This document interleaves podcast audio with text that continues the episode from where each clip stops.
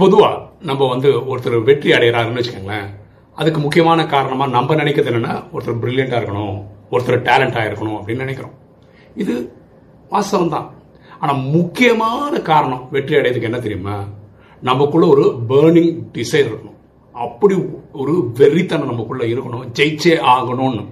யாருக்கு இந்த அணையாத விளக்கு இருக்கோ வெற்றியை பார்த்தே ஆகணும்னு நினைக்கிறாங்களோ அவங்க எல்லாருமே ஜெயிப்பாங்க.